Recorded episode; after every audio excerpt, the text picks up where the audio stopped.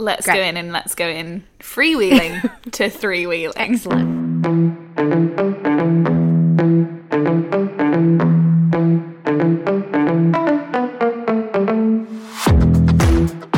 Hello, and welcome to another episode of Three Wheeling. I'm Laurel Henning, a Sydney based journalist, and with me is Sasha Kelly, Melbourne based podcast producer, but not of this podcast. And we will be discussing how to navigate, that's all on me, how to navigate life in our 30s. We're a couple of glasses of wine in, and what we've been listening to, reading, and enjoying watching recently. How did I go? That was completely I off the bat. I loved it, Laurel. I loved especially how you made it very clear that I don't produce this podcast in any way. I don't want you to carry that sense of responsibility when you have a plethora of podcasts that you produce to a high standard, and then once a fortnight there's my my efforts coming out that you're associated. But I love with. it so much because it's just it is a freewheeling, three-wheeling chat. So that's what we're here for. Um, I'm going to throw you under the bus and say I know for a fact that this week you did do something to build connections with people in your life, and I want to hear the long and detailed Oh my story God. on mic. You've got the let. Okay, look, for everyone who can't see, which is everyone because no one else has the visual. Laurel did say in the intro we're a couple of wines deep. We are. Spoiler alert. Um, It's a, it's been It's a it's been been a week. a week, It's been and a week. Laurel has the letter, um, which I've heard a little bit of the backstory to, but I haven't actually heard what the letter says yet. So, Laurel, I'm going to introduce it a little bit. I'm going to set the scene. You live on a lovely street in the western suburbs of Sydney, Yeah, the inner west of Sydney. the inner west of Sydney. Hopefully, my geography is right.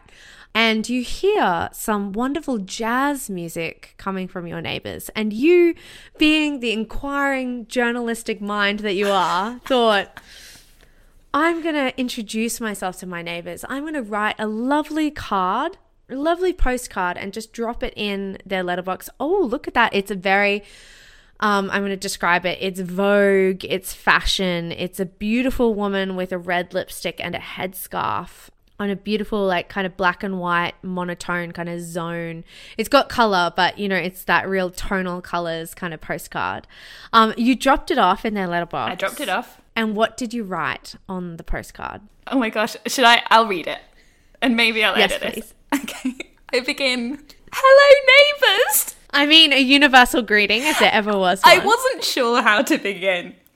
I've lived it Insert address. insert address for a few years, and one of my favourite things about walking down this road is hearing the music that comes from your home. I've been meaning to ask you more about it, so here I am. Please tell me a few of the pieces or artists you're listening to, or the music you might be playing yourself. Because I wasn't sure. It was that level, and it was only one instrument most of the time. And I thought either they're listening to something really particular or they're practicing sometime. I can't tell, but if it is practicing, it's of such a high level. Anyway, then I put a little blank section to the card. Also, well spotted on Vogue, because it actually is a Vogue 100 from their Oh, um, is it? century at the National Portrait Gallery, their century exhibition a lovely friend Emily bought me a set of note cards from there. Anyway, so I then left a blank section. I said, pop it here and post it back to me at my address. Laurel, smiley face. I added a smiley face. Okay. Throughout yesterday, I got progressively more anxious and I was just like, what have I done? I've either done something really nice and a little bit kooky or weird. Thankfully, they thought it was nice. And And they've written, can I just say, they've written a letter. I can see that it's a full page of writing. And it's musician's handwriting, if I can ever assert my She authority in any way. Okay, so here we go. Here is the response letter. If shall I go? I'll go for the whole thing. Yeah, please do. Hi, Laurel. Nice of you to drop in a card. Thanks for your kind words. Sometimes I wonder if I'm annoying all the neighbours. So it's great to hear you enjoy the music. You've probably worked out that I am a professional musician, saxophone. Most of the music I've been playing, learning recently, is repertoire for various. And then I'm confused, Sasha. 616s? Do you know what that is? Oh, I probably should, and I don't Okay. know. The- Six one six. That oh Yeah. no. It's gigs, isn't it? Gigs. It's gigs. It's gigs. I to learning this man's handwriting as we go along. Okay. 616. I thought it was a type of track. I love you. Like, is this a chord progression that he might I thought it was like over? EP, my 616. okay. Ah. For various gigs that I that I've either just done or are upcoming. This is honestly my best letter I think I've ever received. Some original projects include my own music. I write for my band, Hammerhead, etc. Etc. Which I don't know why there's an etc. there. So you will have heard me practicing my own music. Next gig, Lazy Bones, Wednesday, 8th of December. I've definitely already texted a friend, by the way, to ask if she wants to go. Wonderful. And repertoire for a gig I did last week, also at Lazy Bones, which included music by Michel Camilo, Tower of Power, Trombone Shorty. Oh, I know Trombone Shorty. Trombone Shorty. I love Here we go. Trombone Shorty. Ronnie Laws. See, I've barely read this before. I'm reading it now. I'm like, Something Brothers, EWF. Be sure to say hi if you see me in the street or coming out of my house. Thanks again for getting in touch and liking my music. All the best. And he signs off. Thank you, Jason. I just think you I'm thrilled. have not only made your own week, you've made his week. I hope I have. Because it's just because I, I I'm I'm not professional and no one pays me to sing or dance or anything anymore. But I sometimes sing some Adele covers in my living room, and I think, does everyone hate me? Or are they thankful to live next to someone like me? And no one's ever dropped a letter under my door. So we all know the answer is definitely not as positive as your neighbor is obviously singing his saxophone all over Marrickville. I I'm just thrilled. Also, no one's going to hate you any more than they hate any other 30-year-old women in the last couple of weeks, and I feel like that leads us nicely on. Should we get into it? Yeah. Well, no. Hold on. Should I ask you what your? I'll ask you what your friend making is first. Have you been making any social connection, or are we I've going to made no friends. nothing that's going to top I off have- my I've epistolary just- uh, exploration? um, I started oil painting classes. You did. I just like opened my arms in joy. I did. I haven't made any friends aside from the friend who comes with me to oil painting classes, but we were already a matter of friends. time. It is just mm-hmm. joyous, and I cannot recommend enough just going. What have I always wanted to Yeah. do? Let me do it, and let me be terrible at it. Yes. and just persevere. It's so cathartic to just give things a go. I'm so happy So- for you. I did. I enrolled one of. I wrote a list of things. We've referred to my lists planning of when I moved to new cities before. When I moved to Sydney, and one of the things was art class, and I did a drawing class when I moved here, and it was such a good way not only to socialize when I didn't really know anyone at all when I'd moved here, but also to just use. I physically felt like I was using a different part of my brain while while drawing. Um, yeah, would love to return to that. So I'm oh, I'm thrilled that you're doing that. That's great. But um, I feel like we're both just chomping at the bit to get into what we're listening to, and I reckon it's probably going to be the same thing. So let's dive on in. What are you listening to, Sasha? Well, okay, so I'm going to say that my listening and watching was there was one item this week could it that possibly fit both categories. Yes. And I decided to nominate it for my watching category. Oh, okay. So I'm just going to throw you under the bus and say I'm going Completely. I'm going to go ahead with my watching, which is Taylor Swift's short film to All Too Well, ah. which I have listened to at least three times a day since it was released. Uh, which and I, I have just been consuming Taylor Swift paraphernalia in all factions, in all or like wherever I can get it, I'm just I'm just like orifices. I'm- just I can't get enough. I went on the Spotify. I had Spotify open for the Red Taylor's version album, and I was like, just out of interest, what does a virally successful album like this? What are the listen figures? And everything's like seven to nine million sort of listens, and then you get to the ten minute version of All Too Well, and it was twenty five million when I checked yesterday. Yeah, well, I think I was about three million of them. I literally listened to it on repeat at least three times. How do we want to dive into it, Laurel? How? What- okay, is well- this your listening choice? Yeah, it was it was my listening choice, and I will say specifically for me, the song. Ah, yeah. Let's just let's dive into the album, the event itself. It's a it's a cultural phenomenon I know we can't get rid of them. that's cross pollinating across the genres of watching and listening. Yes. I was not. I think you've said before that you were a Swifty from the get go, right? I was not. I think I was made aware of Taylor Swift by a girl on my the floor of my halls of residence at university who played Love Story on repeat, and as well as um, La Roux's Bulletproof. Basically, those were the only two songs she listened to throughout Sept- September and October 2008. And you know, I wish her well. I really do. I really do. But um, yeah, so I wasn't really listening to Taylor Swift until the Red album. And I feel like the Red album is where I was like, oh, okay, I get, I get what this is about now. And I don't know whether that was That's- because of the the 22 song and being 22 and making lots of mistakes and doing lots of silly things and and feeling that way and or uh, yeah, I don't know what it was and there is a specific song for me that is not all too well on that album that I obsess over. Um, but tell me more about your connection or your feelings about All Too Well, specifically the short film. Let's go into the short film. I maybe I've told a lie. I am a slow burn Swifty. So I think the Red album was when I first started to take her seriously. I really loved all the singles. But it was 1989 that I bought and had in my car and I mm. went backwards from oh, that. nice. So I kind of really got obsessed with 1989 and then delved into her back catalog from there.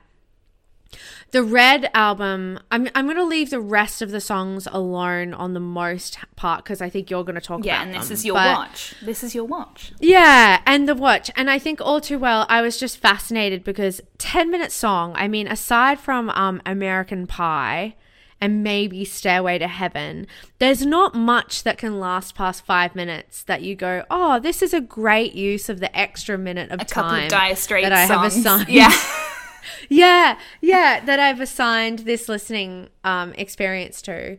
So I think I was fascinated because I think All Too Well, as it stood in the original edit, was kind of perfect, to be honest. And so I thought, like, how is she going to do something for 10 minutes that's literally just like four or five chords? I loved it. I love the words. I think you have to appreciate that she was 22 when she wrote it because I I've been reading a couple of articles about Taylor Swift lately and I'm jumping all over the place tonight, but you know, that's the vibe we're going with at the moment. But I read um It's been a week. I can't remember who it was. Yeah, it's been a week. Um, this songwriter who just said, I don't know why Taylor Swift gets so much flack from everyone. In the pandemic, when everyone else went to ground, she released two albums of 40 songs, all of which are fantastic. And I think that you just extrapolate that. That she's always been like that. She's always been a songwriting machine. And I think Billy Joel even said she's the Lennon and McCartney of our generation. And I think I personally think that her vocals and her piano playing and her isn't as strong. Um, and I say that like with a huge amount of respect because her songwriting is just so good that it doesn't really matter. Um, anyway, on the watch. Look, it's overdone. It's really cheesy, but I loved it. um, I thought I really didn't like the titles that came up with like in the beginning. Yeah, no. At uh, the I don't know what it, they said because I just went, oh Taylor, like you you don't need to tell us. Yeah, sort of. It's what just was it, like? overly signposting, the undoing and the things like that. Yeah, unraveling, yeah. the aftermath, that kind of stuff. And I thought, oh gosh, Taylor, like just you know, take it back a, a notch. I had a real problem with the little bit in the middle where she goes, "You dropped my hand," um, and they had the little speech bubble because I went, "I'd dump someone if they wouldn't do the washing up because they were angry that." You dropped their hand at dinner. But also, didn't it feel so? Yeah, you drop someone, you you drop, you dump someone now at 30, 30 something, wouldn't you? But at 22, when you're having your hand dropped by a guy who's that much older than you in front of all of his friends, and all you're looking for, sorry, am I speaking as if maybe I had this experience or something similar? I don't know. Um, that also felt really believable to me. Like feeling dating that person who's that bit older than you, who, yeah, I, so yeah, I dated someone who was like, That's eight, okay, yeah, go- I dated someone yeah. who was like eight years older than me when I was 21, 22. Yeah, so very, very similar situation. And I remember when we were together, it felt like as I think this short film really beautifully depicts, like you're each other's, and of course you are in those first few months of love, and like this infamous relationship only lasted a couple of months, but you know, you are each other's world, and especially when you're 22, like that is how you're approaching love. It is infatuation more than it is love, and I'm sorry if that's incredibly patronizing to a 22 year old, but that's how I felt, and that was my experience for sure. And that person seems so many things and so fascinating. And then they get in front of a wider social situation, and you suddenly realize how out of your depth you are, and how, um, yeah, that sense of feeling alone in a crowd with that person because they're being completely different. And I, yeah, that that feels like a visceral memory for me, and um, yeah, that's why I think it's done really well. Even though, yes, of course, now you would dump someone if they were like, hey, "You dropped my hand." But I just love the lyrics so much, and I really enjoyed seeing it. And and exp- I really love a, vi- a great film clip. Mm. Like I think there's something so visceral about watching something that you love listening to and just seeing the storytelling played out in visuals as well as the music. I think personally for me it tells it, she's just such a master at kind of doing that storytelling of something that you know is bad for you or you mm. know that isn't right because so much of what she describes in the music and what she painted through the storytelling is like there's red flags there. You know, when there's that scene and she's in the car Yeah. and he's yelling on the phone and it wasn't everything was fine No, until it wasn't. You know, there was plenty of signs and I think she's self-aware enough to point that Yeah. out through the filmmaking. But the she just does that duality so well of like saying but I wasn't ready for it to end or I didn't want it to end or I didn't want it to fail at the same time as just being so incredibly vulnerable. And I just um I just love Taylor Swift. I just think she's fantastic. And that's all I have to say on it. I was just going to say, I think there's something really beautiful as well about how honest she is about something that didn't last very long but profoundly touches you and your memory of it is is deep. And I think um it brings me back to something that we said like I think in the first or second episode which I've really thought about which is Dolly Alderton and Carolyn in their Sex in the City podcast where it's like there's something so incredibly vulnerable about being earnest. And I think that is probably that's what Taylor Swift gets the most flack for. It's like, oh, she writes about such personal things. You can definitely tell who it is. But there's just something so powerful in the fact that she's so open about it. And we were talking about Adele just a couple of weeks ago, and it's the same thing. She's just writing about her divorce. And what's really interesting is this album is coming out, and as we said, it's an album that was written by a 22 year old originally. And the, I think that's a really beautiful illustration as well of how differently you approach relationships at those two different ages and the experiences you have. So yeah, sure, I'll do my watching now, I think, and then we can Yes. we can we can park Taylor here, and we'll return to her in our listening segment because my list I'll just touch on it briefly with with my listening recommendation. I I did it. I went to the cinema and I watched James Bond. I went. Oh, I'm so jealous. I'm so jealous. I want to go. So last- is it good? Yes. Last episode we talked Ah. about sort of the event films that had come out and are coming out at a slightly delayed rate in Australia at the moment as we emerge from our various lockdowns. And yes, my first trip to the cinema with my gorgeous friend Erin was to see the new Bond film. And well, I basically can't tell you anything about it, which is quite frustrating. But I can tell you that I really enjoyed it. And I can tell you that actually, these points are mainly commandeered from Erin, my friend, I have to say, because I thought she said some incredibly intelligent and thought provoking things as we left the cinema. But she was saying you can really tell this has been the writing of Phoebe Waller Bridge is well and truly present in this movie. And also the way that it is shot, I think, through again, this, this is Erin's point, not mine, but she really brought to my attention how it's shot through the female gaze so that Bond doesn't appear in this movie as a sort of predator of women in terms of, you know, he just sort of consumes them, he churns his way through these various female characters. Also, the sort of cliched Bond girl character who isn't usually his central love interest, but is someone who sort of comes in on the periphery and is probably killed. In this film, is someone way more capable and cool and and fab. And also, I mm. think does a great spoof of a sort of Marilyn Monroe character. If you know, you know, and if anyone's seen it and wants to comment on that point, I would love to hear more. But I really felt like, oh, this is this is a 21st century Marilyn Monroe, and I really love it. But yeah, he he has feelings, which I feel like I've never never heard before, and I think I think Daniel Craig had more dialogue that wasn't just, although they were there, the sort of pun laden one liners full of innuendo. There was more dialogue of feelings, thoughts, emotions than I think I've ever heard James Bond say in any film ever. And so that's really all I can tell you about the film.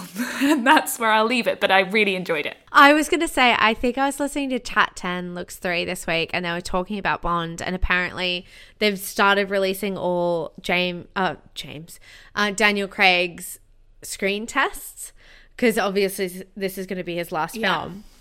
And um and also like early clips and apparently when he first got the role and he was first on screen and he had to first say the words, you know, the name's Bond, James Bond. He did that really and he well. said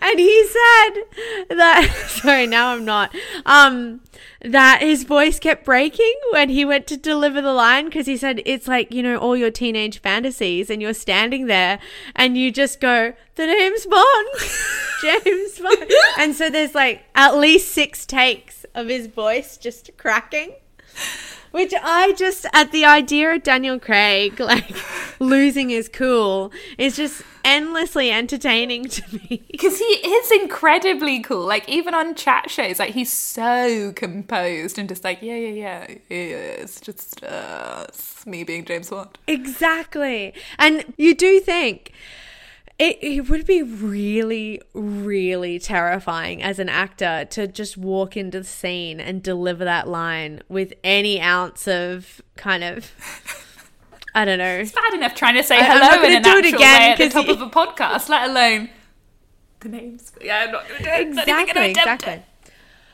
Okay, well, I'm going to throw you into listening because I feel like we already know what yours is. Yes. And I really want to hear your thoughts on the Red album. Okay, I am really going to focus on one song, and for me, I have returned and returned and obsessively listened to "Holy Ground" on Red. That's my that's my song of choice, which I feel is like ah. no one else's. I don't know it very well. I know it's very popular, but I I've got to say I don't know it very well. I must have listened to it a couple of times, but not more than that. I feel like it falls well behind sort of State of Grace and 22 and yeah, uh, and All Too Well, especially like in in general popularity. But I I don't know why it's it really hit me. I think revisiting it more recently.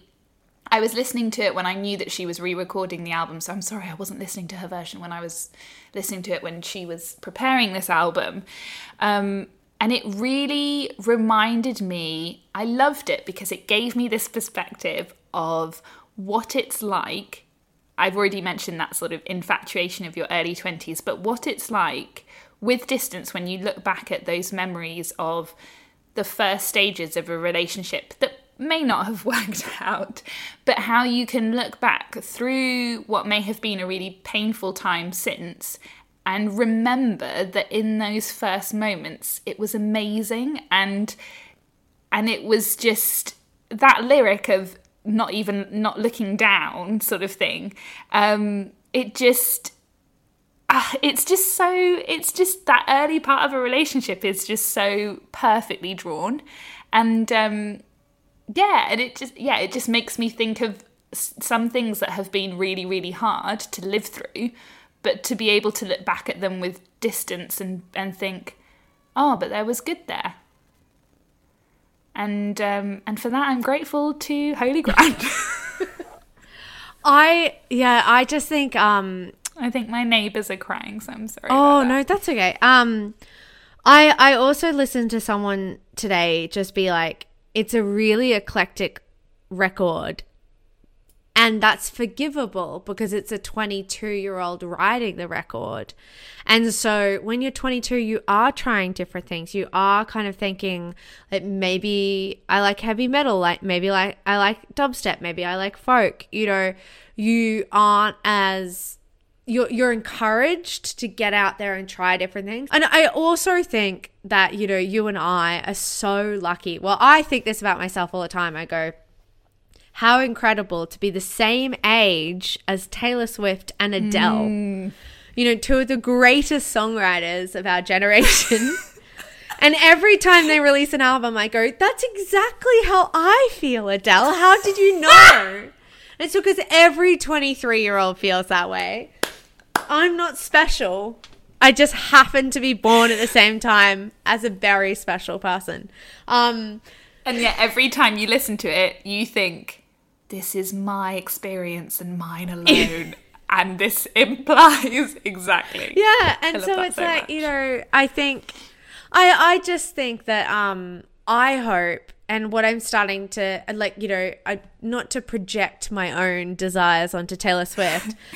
But I sinc- but, I'm I'm, gonna. going to. I sincerely hope she keeps writing for the entirety of her adult Mm. life, and I can envisage myself as a fifty-year-old going to a gig that only holds like three hundred people, and I'll still Mm. be there because she'll be writing songs for me at sixty. I feel like that she's that kind of artist where it's, it's. It doesn't matter that Yeah. she's had her massive stadium tours at 22.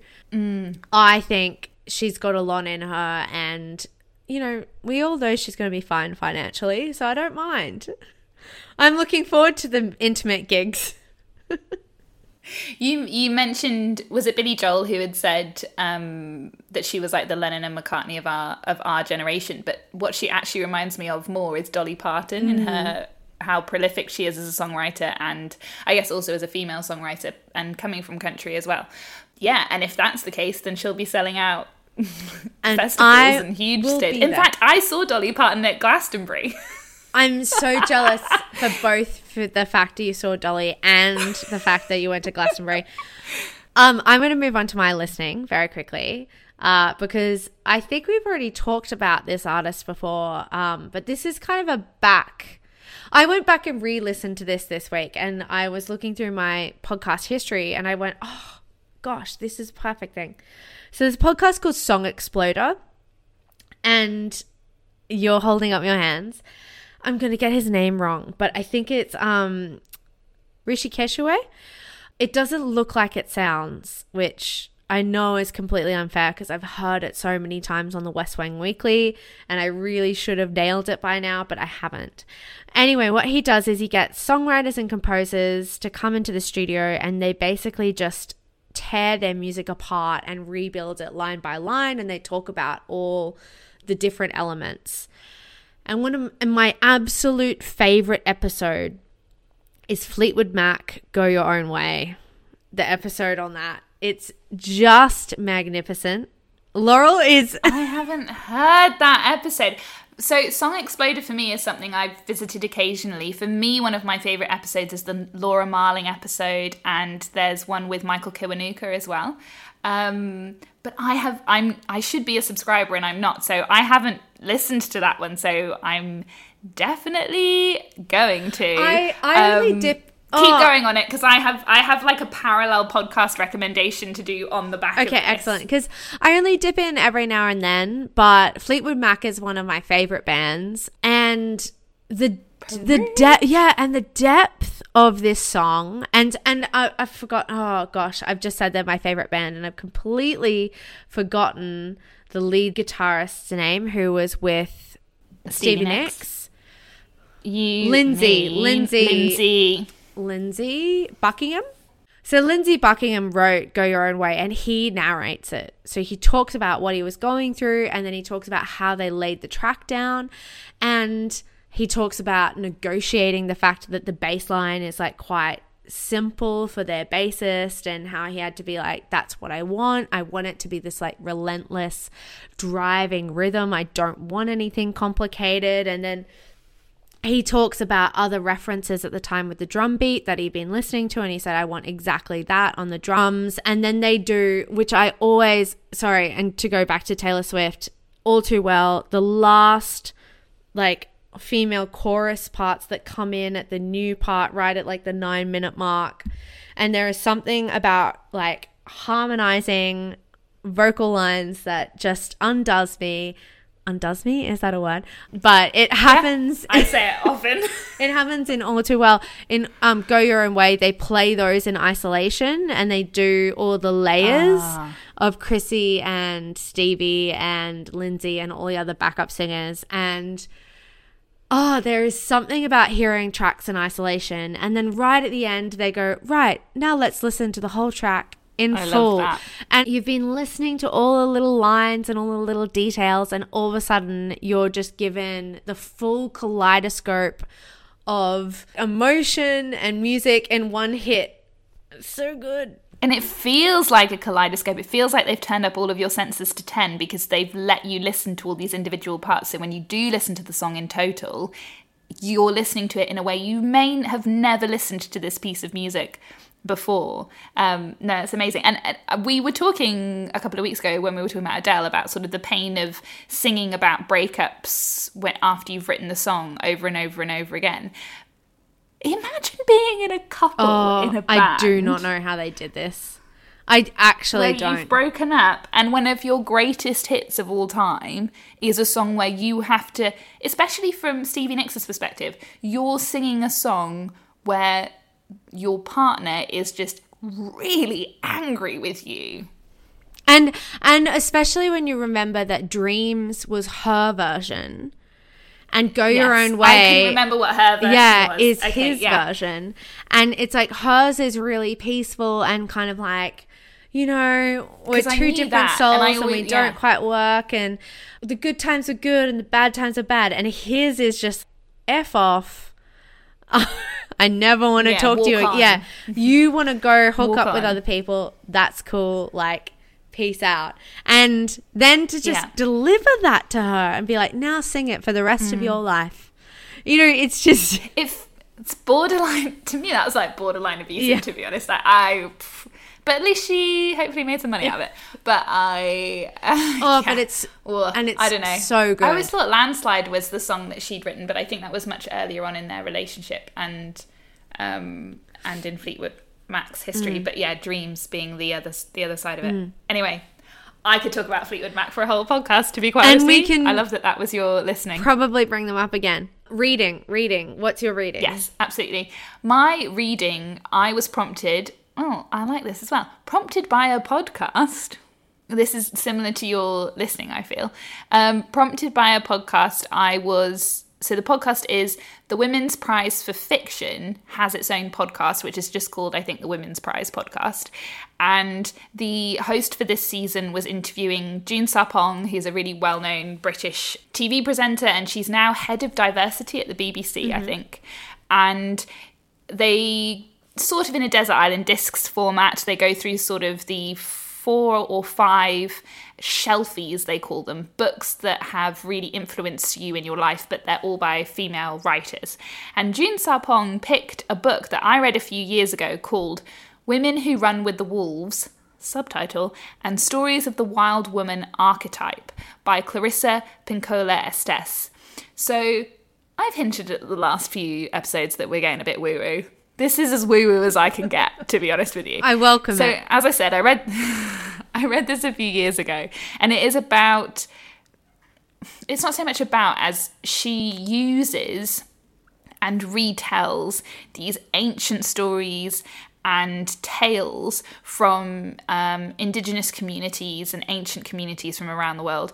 And she explores through those, a lot of them are sort of like fairy tales, I guess. She explores the, I can only say the words like the divine power of the feminine and how powerful that is and how necessary it is for you as a woman to connect with with that power within you and with your instinct and the damage that you do to yourself and your decisions when you neglect that instinctive power of being wild um, and how wild your femininity is and how when you try to conform that it's bad for your instinct so yeah i'm just getting super woo woo but um it's a great book, and I think I read it at a point when I was feeling quite angry about quite a lot of things, and it really made me dig into that and also own that as an experience, I think, rather than think I shouldn't ever feel this way. I think I need to read this book because I don't think I've ever thought about that before. it is a book. It's so dog eared. It's on my bookshelf. You can read it when you visit me mm. in a mm. few weeks. Um, and it is one that I think I will never part with and will mm. just return to. Yep, you've got to have those, so, yeah. the special ones on your shelf. What about you, Sasha? I, gosh, I have really been in a slump. I have had three books on my shelf that I've been meaning to open and read for ages. And I'm blaming lockdown. Lockdown is over, but I'm blaming 2021 and just saying reading this year was too hard. Blame it. So I'm recommending an article. And again, this article was recommended to me by a podcast. Um, but it's from Vice. Uh, and it's called The Liking Gap. The Liking Gap is why you always wonder if people secretly hate you. And oh, that's a painful truth. Yeah, and I picked it up this week because it's it's quite an interesting um, article. Um, and I went to my first concert this week. Or I went to two concerts this week, which is the first that I've been to in about six months, just because we've been locked down for so long. And and you know um, i work in the art well i don't anymore but i used to work in the arts. And when i go to concerts there's always people that i know and there's always this awkward dance of networking. And okay hold on hold on. I have been to a concert with oh. sasha and i would just like to say it's like being i forgot you had this experience. I was unprepared for walking into a room where basically a bunch of can I say, I mean, not disparagingly, but like 60 year olds were all just like, oh, Sasha, Sasha, Sasha, Sasha, Sasha, Sasha. And I was just like, what is happening? Sasha, for anyone who is in any doubt, Sasha is beloved in the music scene, in the concert going scene. Sasha is beloved. Oh, I'm so embarrassed now. um, Okay, so this article, and I'm probably gonna completely you're known um, in certain circles. No, I'm gonna completely. So that that was in my mind was just like the the um the nature of a foyer when you're in a community and you suddenly like you kind of congregate in the same way that I imagine like religious communities like on a Sunday when you go to church and there's like this just familiarity of like the same kind of 200 people turn up to a lot of the same kind of things. And once you start to get to know people, then you're always going to run into other friends or, um, colleagues in those circumstances and it and it creates like quite an interesting dynamic. Um and so then combined with this article that i read which is essentially just a scientific study and it just outlines it. I will link it in the show notes. But it's that when you're in a conversation um, and when you're really engaged in it and you're meeting someone for the first time or you're chatting, you're mm. you're um, like conditioned to think this is going really well. This person's amazing. I'm having the greatest time. Oh my gosh, isn't this conversation fantastic? And there's a really interesting scientific kind of, they can't really explain it, but once you leave, um, your replaying of the conversation afterwards makes you convinced that the experience was lesser if that makes sense. Yes. Yeah, so it Yes. explains why, like two days later, you go, I can't believe I said that one sentence. Hannah, I don't know, I'm pulling a name out of my hat. Yeah, yeah, Hannah yeah. must think I'm an idiot. I can't believe I said that to Hannah. I wonder what Hannah's thinking about me now.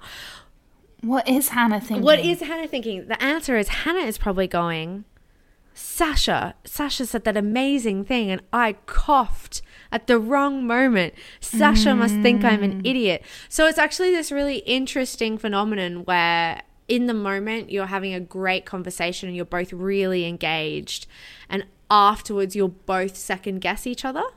And and it's just kind Yes. of um anyway, I just read this and I thought it was just such a common theme that I've had so many of my friends talk about, especially when it comes to networking, especially when people go, "Oh, I'm terrible at networking. I hate networking." And and I think it's really because of this awkward lull afterwards, which is if you only see someone once or you only meet them once and then Yeah. you just walk away from the cir- the circumstance, there is this awkward moment when you think, "Is it appropriate for me to get in touch and say hello? Is it appropriate for me to follow up Yeah. the conversation? You know, what what do I do afterwards? Like the delay after I wrote my letter. Were they going to reply? And that wasn't even an in person conversation, but the fear was real, guys. I also wonder whether. Um, uh, what plays into that for me in t- more networking environments is I end up having sort of verbal diarrhea and I say the most inane stuff that as I'm saying it,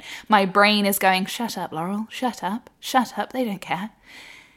And it's just, and then you're watching their face, thinking, no, they really don't care. Why, why, why did you say that?